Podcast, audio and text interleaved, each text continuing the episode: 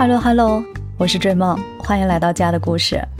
现在呢是早上的九点半，刚接到一通电话，是我的老同学打过来的。然后接住以后，电话那头传过来的却不是他的声音，而是那种监控器滴滴滴这样的响声，就很熟悉，就是手术室里面医生们正在准备动一台手术。正在忙碌的这样的声音，我想的他肯定是在嗯准备这个手术前，这要把手机放起来呀，呃不小心打出来的电话，我就等了三十多秒钟，一直没有声音。我想的他肯定就要马上进入手术了，现在是准备状态。哎呦，我这心里面就跟着一紧。我个人吧，就是那种特别怂的，就怕。怕这种刀子呀、针呀的，我一听到手术室里面这种监控器的声音，或者是急救室里面的这种准备的声音，我就瞬间就会被带入进去，我就特别紧张。然后确定他这个电话应该是误打出来的，我就挂掉了，因为他真的是太忙了。昨天还抽空档给我打了个电话，说你家里有没有准备退烧药啊？有没有囤药呀？还有你妈妈家里。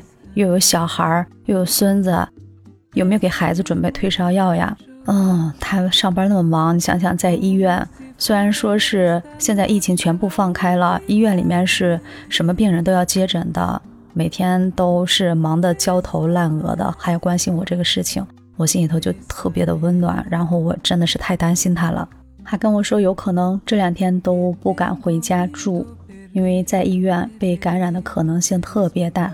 但是我同学家里面呢，也有一个孩子，一个小女儿，年龄也很小，还是在上幼儿园。唉，所以这个时候呀，我们真的是彼此揪着心，希望能在这样的特殊的时刻里呢，大家都能够坚强，身体能够争气，能更晚一些的被感染吧。因为虽然很多人都说。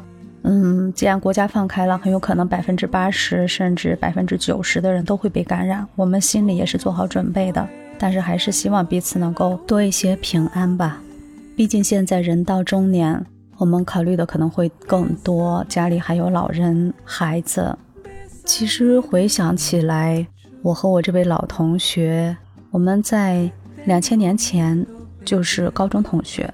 考大学呢，也在同一个城市，后来生活定居都在这个城市里面，一直到现在。嗯，我觉得不仅仅是同学朋友，更像是姐妹这样的陪伴吧。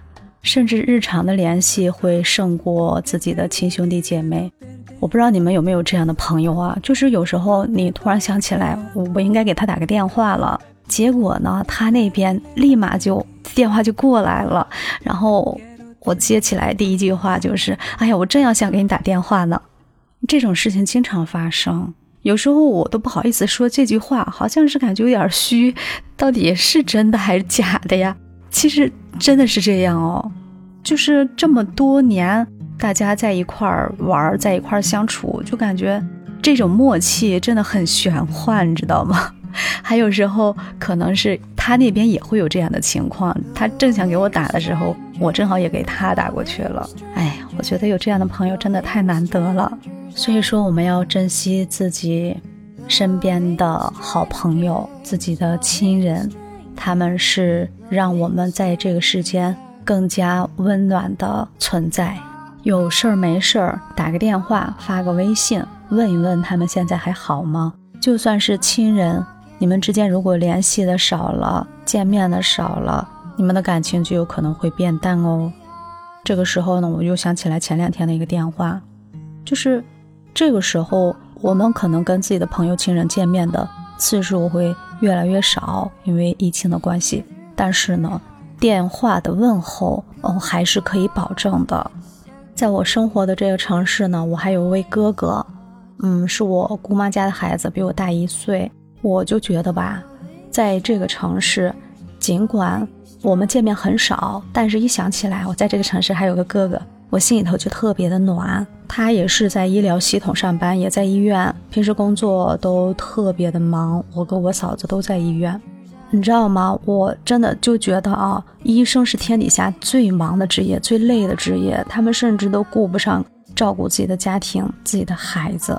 因为真的是把自己的所有精力和这种嗯应该投入到家庭的爱都给到了科室，给到了病人。所以我平时找他们呢，很少是因为去医院什么找大夫呀、挂号这些事。基本上，如果需要去医院办事儿的话，我就自己去，嗯，找一些专家去挂号，能尽量不呃影响他们、不麻烦他们的，我就都自己办。但是呢，我也希望我们私下的联系能够多一些。就上周二吧，我接到我哥电话，我哥说是，你看。我这有个领导的办公室，得给人家布置一下。嗯，你这边不是有经验吧？你帮哥给布一布。嗯，我说可以。但是我后来我就问，哎哥，你的工作的范畴不是医院的网络建设吗？你怎么管起办公室来了？我哥说，哎，我没跟你说吗？我呃换了岗位了啊。后来我最后一问，哦，是升职了。呃，我就生气了，我立马我觉得心里头很失落。其实我也是一直都在关心他的工作，因为男人嘛，到一定的年纪，我们就希望他在自己的单位能做得越来越好，越来越顺利。前几年的时候，我哥就错过一次晋升的机会，所以一直都很担心。但这次他应该在夏天就换了岗位的，到现在我都不知道我们这是有多久没有联系了呀？在我印象中，我哥很少主动给我打电话的。当然，我能理解他的工作真的是特别的忙，但是。这次他因为碰到了困难，因为这个给领导布置办公室的事儿，才想起来我。我这个时候当然有情绪了，我就觉得你是不是碰不上这个事情，你都不会告诉我这件事，也不会联系我给我打电话。在这个城市，你还有个妹妹，而且是在这么严重的疫情情况下，你都没有想到关心他一下。哎呦，那种委屈呀、失落呀，就涌上心头。于是我就脱口而出：“我说你怎么就没有跟我说过呢？”然后我哥啊，我竟然没跟你说过吗？不知道他这是下意识的一句话哈，还是为了缓解尴尬。但后来呢，转念一想吧，我就觉得确实他现在换的这个岗位比他原来的工作是要会更忙的，而且自己的小家庭更是没有时间去照顾了。后来我就跟我老公说。我哥的这个事情挺委屈的，然后我老公就开导我说：“你想想，办公室主任呢，全医院上下应该职工不下几千号人呀。你要说上万有可能的，从上到下他都要去照顾。而且呢，现在出去办事儿呀，或者是应酬呀，这些事情只会多不会少。别说你了，估计他往自己家里打电话的时间也很少。哦，这样一说，我真的心里平静了很多。”而且也深深的为自己的不懂事感到有点惭愧。其实，在电话里面我已经不生气了，我已经祝福我哥，嗯，生日快乐，恭喜你呀，太棒了！而且呢，我我哥在他工作的过程中碰到跟我这个专业有关系的事情，他还愿意请教我，我觉得挺开心的。他觉得他的妹妹还挺厉害的，在某些方面。所以呀，我赶紧要做的事情就是把这个办公室好好的布置出来，交给我哥，让他在他的工作中越做越好，能得到领导的赏识。我觉得作为兄弟姐妹、作为朋友之间的这种状态，其实也挺好的。就是，嗯，真正是在被需要的时候，你第一时间想起来的那个人，他一定还是你认为很重要的那个人。所以啊，这种小情绪，我觉得都是微不足道的。当我哥遇到他棘手的事情，他能第一时间想起我，而我这个生气呢，恰恰也是因为特别重视我们这份亲情，这种兄妹情。哎呦，此刻我觉得我被我说的这些话都感动到了。你看，我们所有的想法都是在呃莫名的建设中推翻，然后再推翻，逐渐的能把我们的思路能捋出来，更理性的看待这个世界。从而就能够更直接的面对我们随时可以爆发出来的任何一种情绪。所以呢，今天把这个思想的小波动、小斗争分享给音频那边的你，希望我们能在这个世界呢更加深刻的去体会我们的亲情、友情和肉麻兮兮的爱情。